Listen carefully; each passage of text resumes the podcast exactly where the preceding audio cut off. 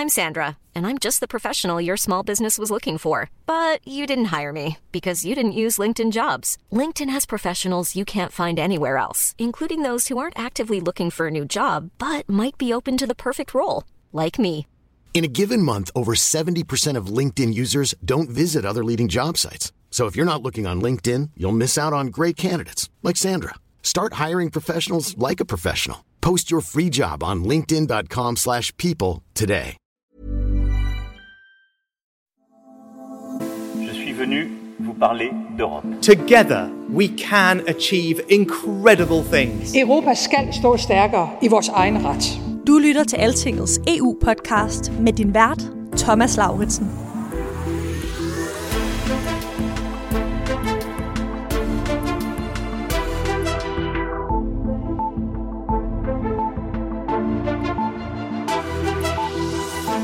Friends are only friends if they also tell you things you might not want to hear.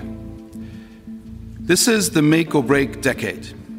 But what we have in front of us is not enough of a step forward for people and planet. Den europæiske unions klimachef Frans Timmermans var virkelig træt, da FN's klimakonference COP27 sluttede en tidlig morgen i den egyptiske ørken. Klokken var et sted mellem 4 og 5 i Sharm el-Sheikh søndag morgen, da Timmermans måtte konkludere, at de mange dages forhandling ikke var endt med et resultat, der kan redde klimaet. Ganske vist var der en succes, ikke mindst for udviklingslandene, for EU og USA accepterede for første gang at oprette en fond, som de rige lande kan betale penge til for at hjælpe de fattige lande, der er hårdest ramt af klimaforandringerne. My friends, we had to give up some of the things we wanted to help other parties and this process to move forward. And we can live with that. In fact, we are proud of our contribution to the creation of this fund that will serve the interest of those most in need of support. But I urge you to acknowledge when you walk out of this room that we have all fallen short in actions to avoid and minimize loss and damage. We should have done much more. Ja, der var lidt fremskridt, men det var ikke meget. Og som den europæiske chefforhandler sagde, så skulle verdens ledere have gjort meget mere, i hvert fald set med Europas øjne. Men hvad var det egentlig, der skete derude i ørkenen? Hvorfor kom de ikke længere, og hvilke roller spillede Europa, USA, Kina, Rusland, Saudi-Arabien og alle de andre i de her forhandlinger? Det ser vi nærmere på i dag. Velkommen til den her særudgave af den europæiske podcast fra Bruxelles. Mit navn er Thomas Lauritsen, og i den her uge har jeg to små interviews til dig. Lidt senere kan du høre den tyske klimaaktivist og ekspert Claus Rørik give sin analyse af resultatet. Han kommer fra det europæiske klimanetværk Can Europe. Men først synes jeg lige, at vi skal høre lidt om, hvordan det er at være med til sådan et kæmpestort klimatopmøde. Derfor skal du møde den journalist, som vi her fra Altinget sendte ned for at dække COP27 i Sharm el-Sheikh. Han hedder Rasmus Ravn Vest, og han er vores redaktør for Verdensmål her på Altinget. Jeg fangede Rasmus Ravn, da han lige var kommet hjem igen og havde fået sovet en lille smule ud efter de mange timers natarbejde og den lange rejse tilbage igen fra Ægypten.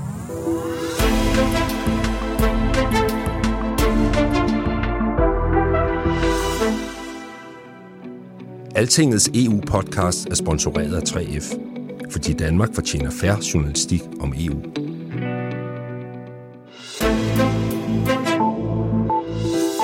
Hej Rasmus, velkommen til podcasten. Har du fået hvilet dig lidt? Åh oh, ja, jeg tror, jeg har sovet 11 timer her fra natten til tirsdag. Kan man overhovedet få en seng under sådan en topmøde? Det er øh, svært. Altså, øh, Ægypterne, de har skruet priserne på hotellerne op til sådan det 5-8 dobbelte, så ja, det kostede en, en mindre formue. Rasmus, hvis man holder øjnene åbne under sådan et internationalt topmøde, som du lige har været med til, så er der sådan en masse små, sigende situationer. Havde du sådan en oplevelse undervejs, synes du? Ja, vi havde mange. Øh, en rigtig god en var sådan et sted mellem 4-5 om morgenen søndag, hvor der var en kort pause i det afsluttede plenarmøde, hvor Kinas øh, klimaudsending og Pakistans klimaminister går op og fistbomber. Øh, Og det var, det, var jo interessant, det var jo interessant at se, og jeg er sikker på, at de også er bevidste om, hvad de gør, fordi der hele mødet var jo domineret af det spørgsmål om den her fond til tab og skader, som netop var blevet stemt igennem på det her tidspunkt. Rasmus Ravn, jeg har lyst til først lige øh, at bede dig om at tage os med en tur, øh, sådan mentalt i hvert fald, ned til Sharm el-Sheikh-konferencen. Prøv at fortælle mig, hvordan det er at møde på arbejde som journalisternes sted. Jamen, altså, først og fremmest så ligner det bare ikke et, et sted, der er sådan lavet til international toppolitik. Det er en badeby, som jo knap nok eksisterede for 40 år siden ud mod Rødehavet, rimelig tæt på Saudi-Arabien, som normalt er domineret af russiske turister, der skal på enten på ørkensafari eller også bare ligge og, og slikke sol. Ikke? Og der er mange af sådan noget, ja. det man på moderne dansk vil kalde for gated communities. Ikke? Det er på mange måder lidt sådan et sted, der er lavet for, at man kan være i fred. Og så går man ind i, hvad, hvad, hvor foregår det så henne, selve topmødet? Er det et telt, eller hvad er det? Selve topmødet finder, finder sted på et øh, konf- konferencecenter, som de så har udbygget med, hvad der lidt er nogle sådan opgraderede telte, sådan midlertidige bygninger, som med al tydelighed bare er blevet bygget i al hast. Øh, man kan se ude langs vinduerne, der ligger stadigvæk øh, søm og så videre. Der ligger gamle lister, som de ikke har fået ryddet ordentligt op. Når man ankommer første gang, så skal du igennem en, så står der, så står der sådan en kæmpe klump af, af mennesker, der er både journalister og delegerede fra hele verden, som venter på at komme igennem den første metaldetektor, og så skal du hen, og så skal du ligesom have tjekket dine papirer. Du er blevet akkrediteret hos FN, og så, så får du sådan en badge om, om halsen, og så kommer du ind i den her atriumgård, som som ligesom er indhegnet af, øh, som er hvad hedder det, omringet af alle de her midlertidige bygninger, hvor der er pressecenter, og der er pavilloner for alle de forskellige lande, og for organisationer og private virksomheder. Så det er sådan en, en sjov kombination af, hvis du, hvis du tog... Øh, hvis du tog FN's hovedkvarter og så byggede det ind i sådan et stort slags, slags telt, og tilsatte det sådan lidt øh, lidt folkemøde og lidt Davos-stemning oveni. Det her var dit første klimatopmøde. Hvad, hvad, hvad overraskede dig mest ved den måde, det foregik på? Forhold til, hvordan selve klimaforhandlingerne foregår, så det, der faktisk overraskede mig mest, det er, hvor meget selve formandskabet betyder. Det er ligesom dem, der har teten, der skal prøve at, sam- at finde en eller anden kompromistekst. Ja. Og det var, det var ret tydeligt hen slut mod mødet, at det betød meget, at det var Ægypten, som jo har en, en stor olieproducerende nabo på den anden side af Rødehavet. At, ja. at det påvirker teksten, det, det kan vi måske tale mere om. Det synes jeg, lad os tale lidt om de lande og landegrupper, som, som spillede hovedroller under den her klimakonference. Apropos det her egyptiske og arabiske aspekt, som du lige nævnte, ikke? Så, så, så fik de jo også, som du var inde på, så fik formandskabet faktisk, blev beskyldt for i hvert fald, at være i lommen på, på Saudi-Arabien. Ja, det er rigtigt. Altså, øh, sidste regimet der, som har siddet siden 2013, for dem er Saudi-Arabien en, en livsnerve. Og ja. Øh, lørdag morgen, der hørte man både fra EU-gruppen og fra det, der hedder Umbrella-gruppen, som blandt andet Australien og USA er i, at de havde været inde og se nogle af de seneste versioner af teksterne, og de var kommet ud og havde alle sammen lidt sagt en version øh, af noget, der lød i retning af sådan, hold kæft, hvad, hvad fanden var det, og hvor kom, hvor ja. kom det fra? Ja. fordi der simpelthen havde snedet sig nogle formuleringer ind, i en tekst, som de, form- de troede lå fast. Altså som der ligesom, den var klappet af, ikke? Ja, ja. Hvad er det ellers for nogle grupper af lande, der, der findes? Kan du prøve at fortælle lidt mere om det? Hvad med for eksempel med, med udviklingslandene? Har de en, en, en gruppe sammen under forhandlingerne? Ja, altså den, den største gruppe af udviklingslande er G77, som jo som ikke omfatter Kina, men som Kina ligesom taler sammen med, så det hedder typisk G77 plus Kina. Ikke? Ja. Det, er, det har været helt klart nok den største magtfaktor på det her klimatopmøde. Udover det, så er der den afrikanske gruppe, og så er der en gruppe af, af de lavt liggende ø-stater på omkring en, en 40 lande. De er jo ligesom, øh, hvad kan man sige, kanarierne i kulminen på, på sådan et klimatopmøde, og øh, det er dem, der bliver ramt hårdest. Ikke? Du har et land som Maldiverne, hvor 80% af landet ligger bare en meter over havets overflade. Så EU selvfølgelig en gruppe, som var repræsenteret med klimakommissær øh, Frans Timmermans. Og så herunder, så er der, så er der alle mulige over, grupper, der overlapper. Altså G77 repræsenterer jo selvfølgelig ud, øh, udviklingslandene, men de overlapper jo så også med, med den afrikanske gruppe, som overlapper med, med gruppen af ø-stater. Ligesom der er noget, der hedder Like-Minded Group, Group of Developing Countries, som er en, en gruppe af udviklingslande, som typisk, altså klimaaktivister vil sige, det var, er mere fodslæbende på klimaet. Ikke? For lige at vende tilbage til den scene, du beskrev i starten med, med ministre og udsending fra Pakistan og, og Kina. Det var dem, der fistbombede. Mm-hmm. Øh, hvorfor spillede Pakistan en vigtig rolle? Pakistan har haft nogle voldsomme, voldsomme oversvømmelser her i, i 2022, hvor der er op mod 2.000 mennesker, der er døde, og der er, der er skader for, jeg ved ikke, hvor mange milliarder øh, dollar. Så de var jo ligesom en vigtig moralsk stemme, og har jo selvfølgelig en helt anden, i kraft af landets størrelse, en helt anden vægt, end de små ø-stater havde. Ikke? Hvad er det så for en strategi, som, øh, som Kina øh, udfolder under sådan en international konference her? Hvad gør de? Jeg tror i hvert fald, man kan sige noget om den strategi, de andre lande prøver at køre mod Kina og mod G77. Der kom jo et kompromis fra EU i løbet af ugen, øh, torsdag aften, meget sent, kom Frans Timmermans ud og sagde, okay, vi vil gerne lave en fond til taberskader. Der havde hele tiden under mødet været en vilje til at tale om taberskader, men det med at etablere en fond, det var, det var faktisk først på, hvad der officielt skulle have været topmødets anden sidste dag, at, det, det, ja. at EU tog det ord i sin mund. Ikke? Ja. Øhm, men den kom med en række betingelser. Øh, ja. Blandt andet, uh, som Timmermans sagde, at, at Kina skulle spytte ud. Kina er jo det, man betragter som udviklingslande på sådan en klimatopmøde, det er ja. bestemt af, hvad der var et udviklingsland i 1992, hvor man ja, havde Rio-konventionen, og hvor man ligesom lavede rammekonventionen for FN's rammekonvention for klimaforhandlingerne. Ikke? Men Kina er jo et langt, langt rigere land, end det var dengang. Ja. Det samme er Singapore, det samme er Saudi-Arabien. Så fra vestens side, så vil man gerne sikre sig, at man ikke kommer til at give penge til dem. Ja. Og Timmermans han gik så også skridtet videre og sagde, sådan, at Kina skal også være med. De skal give penge også. De skal også spytte i kassen. Ja. Men det ville kineserne ikke. Nej, og den, kan man sige, den, den kamp, den, den tabte i hvert fald. Man fandt sådan en kompromisformulering, der hedder sårbare stater, som er særlig ud, eller udviklingslande, som er særligt udsatte for klimaforandringer. Ja. Og som åbner den for frivillige donationer. Ja. Men i første, i første omgang ville EU jo ikke acceptere det. Øh, så, så der var faktisk en situation, øh, har du fortalt mig, øh, hvor EU pludselig truede med at gå og simpelthen forlade konferencen, fordi de var utilfredse. Ja, altså de, EU sagde jo, man vil gå med, man vil gerne gå med til at lave en fond, men den kom på en række betingelser. Det ene, det var ja. det her med Kina, der fik de så ikke deres vilje. Men det andet det var, at det krævede også en ambitiøs tekst i forhold til de reduktioner, der ligesom skulle leveres, eller planer for reduktioner, der skulle leveres på et klimatopmøde.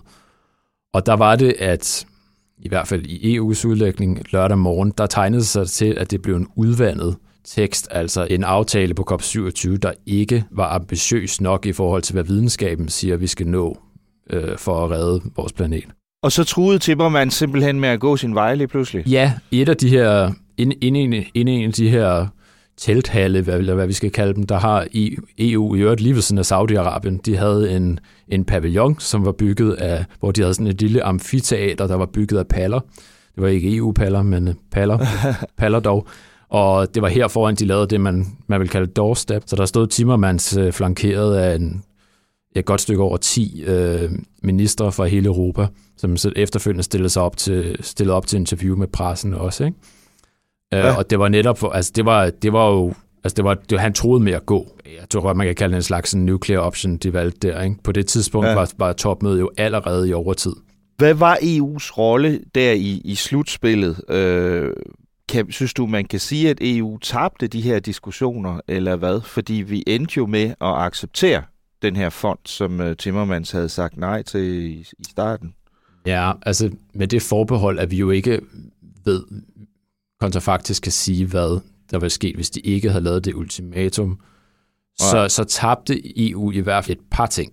For det første havde, havde der tidligere på mødet været snak om, at man skulle have en formulering om at udfase eller nedfase alle fossile brændstoffer. Sidste år på klimatopmødet i Glasgow, der blev man enige om at nedfase kul. Der havde Indien så på det her møde foreslået, at man skulle nedfase eller udfase alle fossile brændstoffer. Det var ligesom den ene ting, EU lørdag og indtil meget, meget sent lørdag aften natten til søndag kæmpede videre for, at den skulle ind i teksten. Det andet var en formulering øh, om, at de globale udledninger skulle toppe i 2025.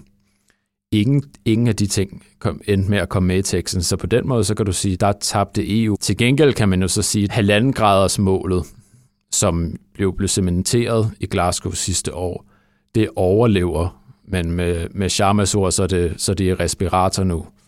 Så, så aftalen leverer ikke nogen nye ambitiøse planer for CO2-reduktioner, men den, den slår heller ikke halvanden målet ihjel, som nogen havde frygtet. Hvem, hvem var det så, der vandt, synes du, man kan sige? Var det egentlig de fattige lande, eller var det måske i virkeligheden Saudi-Arabien og, og Rusland og andre store producenter af fossilbrændstoffer? Hvis vi tager dem en af gangen, så, så de olieproducerende lande anført af, af Saudi-Arabien, eller fossil energiproducerende lande anført af mm. Saudi-Arabien, de vandt i hvert fald i den forstand, at de øh, for det første kom den her tekst om udfasning jo ikke med.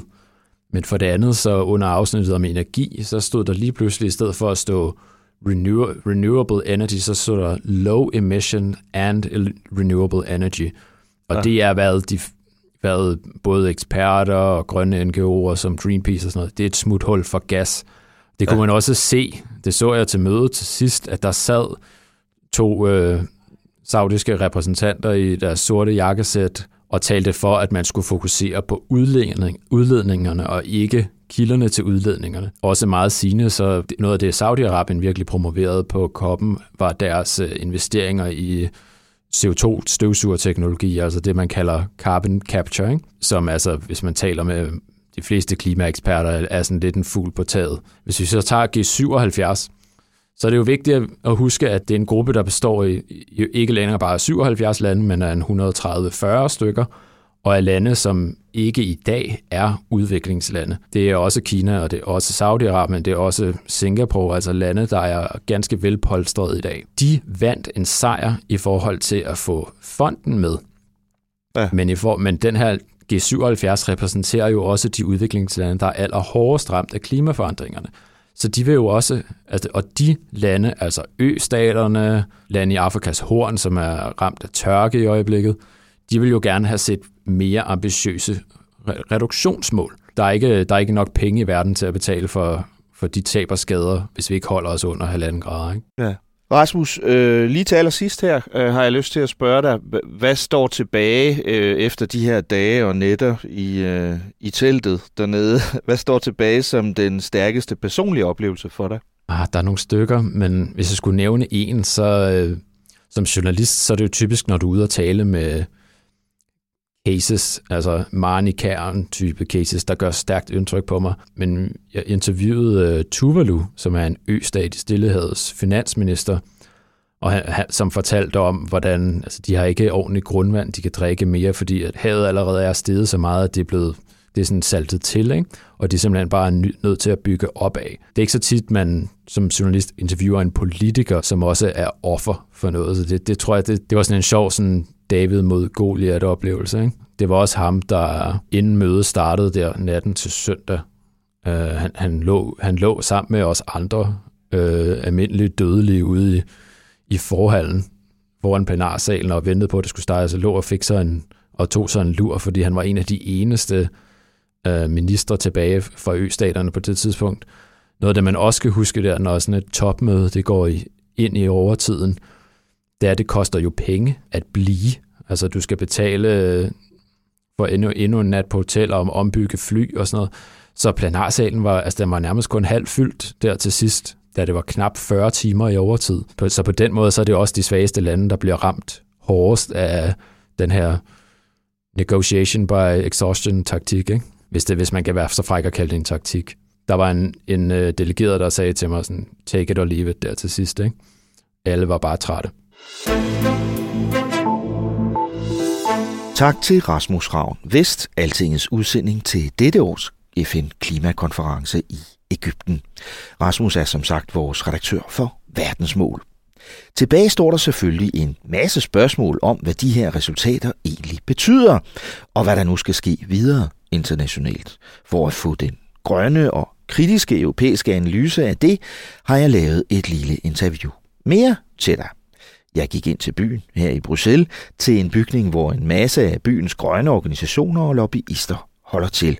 Og der mødte jeg den tyske ekspert Klaus Rørik. Han er klimachef for Climate Action Network Europe, også kaldet CAN Europe. Det er en sammenslutning af over 170 organisationer i 38 europæiske lande. I Danmark er for eksempel Verdensnaturfonden og Rådet for Grøn Omstilling medlemmer. Claus Rørik var ikke i specielt godt humør, men jeg begyndte alligevel med at spørge ham, hvad den største succes var under klimatopmødet i Ægypten.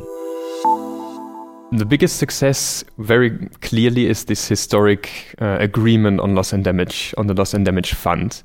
Uh, so this has been lobbied for, advocated for for 30 years already by developing countries, and it was really pushed also by developing countries at uh, COP27 now in Egypt, together with civil society. Mm-hmm. And there was really a breakthrough because there was such a blockage position from the developed or industrialized countries and the richer countries of recognizing even the need for loss and damage mm-hmm. funding. So and here, why is it so important? Yeah, because it really touches the fundamentals of climate justice. Um, so this is really about the problem of the climate crisis that's it's really caused historically mainly by those countries that have already industrialized, the rich northern or global north countries. But the impacts of the climate crisis are specifically or much harsher on the global south. And we already see this, for example, with island countries. We've seen it with the floods in Pakistan also this year and we're just going to see this ever more increasing.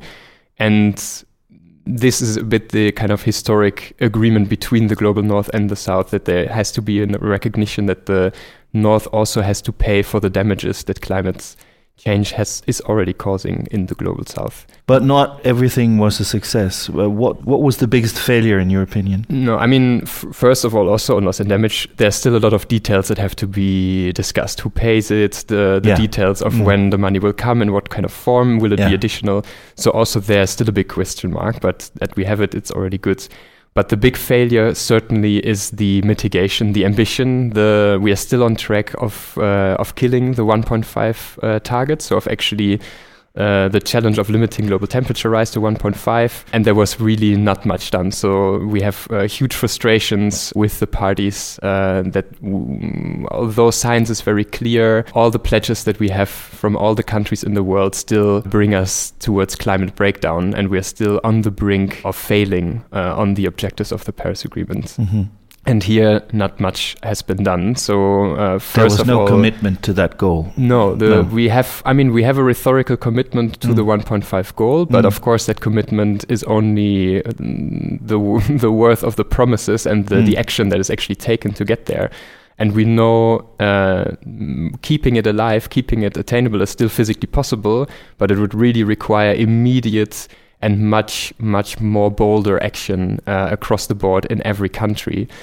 Uh, and we saw this already. One of the big um, disappointments in this regard was also the parties failed to uh, include concrete language on the need to phase out fossil fuels. And this is uh, the primary driver for the climate crisis, and this is the primary barrier also to achieving the goals of the Paris Agreement. So this was one of the, the major setbacks and the major frustrations that we definitely saw some countries, particularly Saudi Arabia, Russia, really blocking any more progressive language on the need to phase out fossil fuels. Mm-hmm.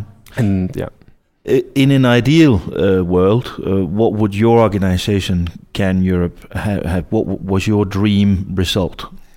Yeah, I mean, uh, clearly much more action, much mm. more ambition, but we were basically advocating uh, along several lines that we wanted to see. So, mm. one kind of top line was definitely keeping the 1.5 uh, goal alive, uh, but also we wanted to see much more ambitious pledges from the big emitters, China, the US, um, but also the EU has a pledge that for us is not compatible with a what a fair share of its commitment to the 1.5 would be. So there's also a lot of hypocrisy there on the side of, of the EU. But also, we were adv- advocating very harshly on loss and damage. So we're happy about this progress uh, mm-hmm. in Egypt. But at the same time, it's also only one part of the bigger kind of climate finance discussion, where also rich developing countries haven't uh, developed countries haven't um, committed or uh, actually fulfilled their pledge to submit 100 uh, billion US dollars every year for developing countries. You mentioned uh, the EU. How how do you see the EU handling uh, the COP27? Yeah, I would say quite mixed um, overall. I mean, they have been on the positive side been quite um, uh, important, of course, to bring about this uh, this uh, this outcome for the loss and damage uh, fund um, with a U-turn that they did right just on the weekend and kind of a, a shouldering also with the um, with vulnerable countries in the High Ambition Coalition. But um, this came very late, and this came after long blockade from the EU. And of course, we see a lot of hypocrisy on the side of the EU in the sense that they are demanding other countries, uh, other big emitters to move ahead, rightly so, and to commit to more. But at the same time, their own support for the loss and damage cause, for example, was really deaf, tone deaf for like a long time. They were really objecting it. And at the same time, also their own pledge to reduce emission reductions is also not aligned with the 1.5 uh, degree goal. So you can rightly accuse them of hypocrisy there. They should go even further also on their domestic ambition. Um, but of course, they, uh, they, they are a, a, very strong force to also demand more change from, from other emitters in that sense. But also, the, even the EU, uh, Franz Timmermans, the EU Vice President of the Commission, uh, who deals with with climate issues, also said that this COP27 was not satisfactory at all. Uh, they they didn't get what they hoped for either. What do you think will happen during the next year? What what is going to happen now, and what should be happening? Yeah, I mean, first of all, of course, we we have to keep up our hope. We have to keep up the fights. Uh, as civil society, it's uh, it was kind of hope giving to see that we can achieve a breakthrough on kind of critical elements of climate justice, and that should also be a lesson for us that we can fight the the fights that might seem still impossible. Mm. And the the number one right now would still be to keep the 1.5 uh, goal alive, uh, that means really increasing pressure on the big emitters, um, on the EU, the US to actually follow suit and have compatible pledges with the 1.5 goal, but also to increase the pressure on China um, and other uh, high emitters uh, to to um, yeah to increase the action. And I think this we will see um, a, a, very big fight as well in the next year, and especially running up to the next COP in the United Arab Emirates, when it's also about um, the protection of the fossil fuel industry that we see in these spaces, and we need to fundamentally challenge this.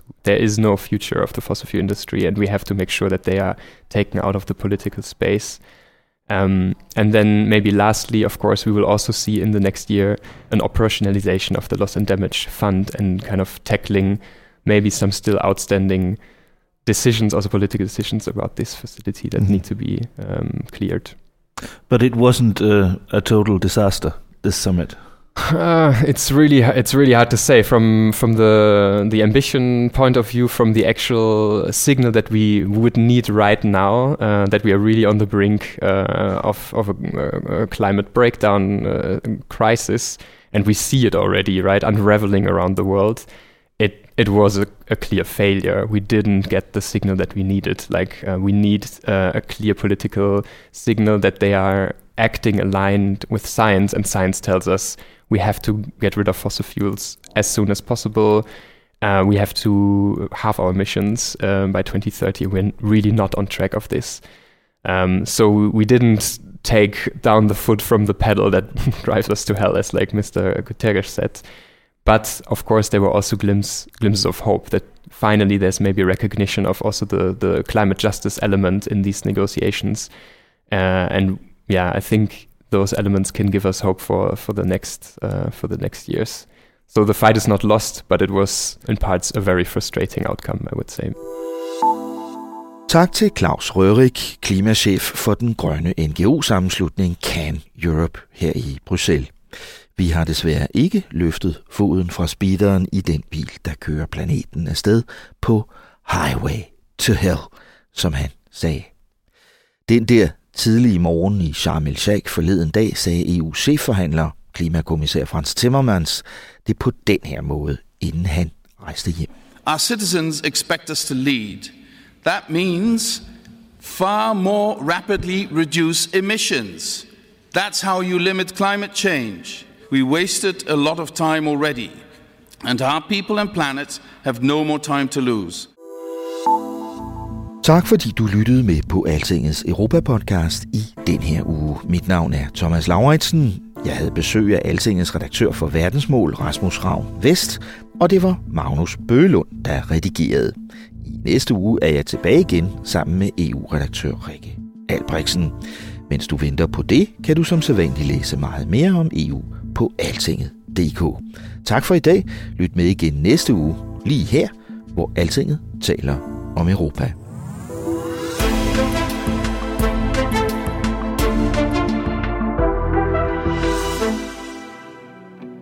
Altingets EU-podcast er sponsoreret af 3F, fordi Danmark fortjener færre journalistik om EU.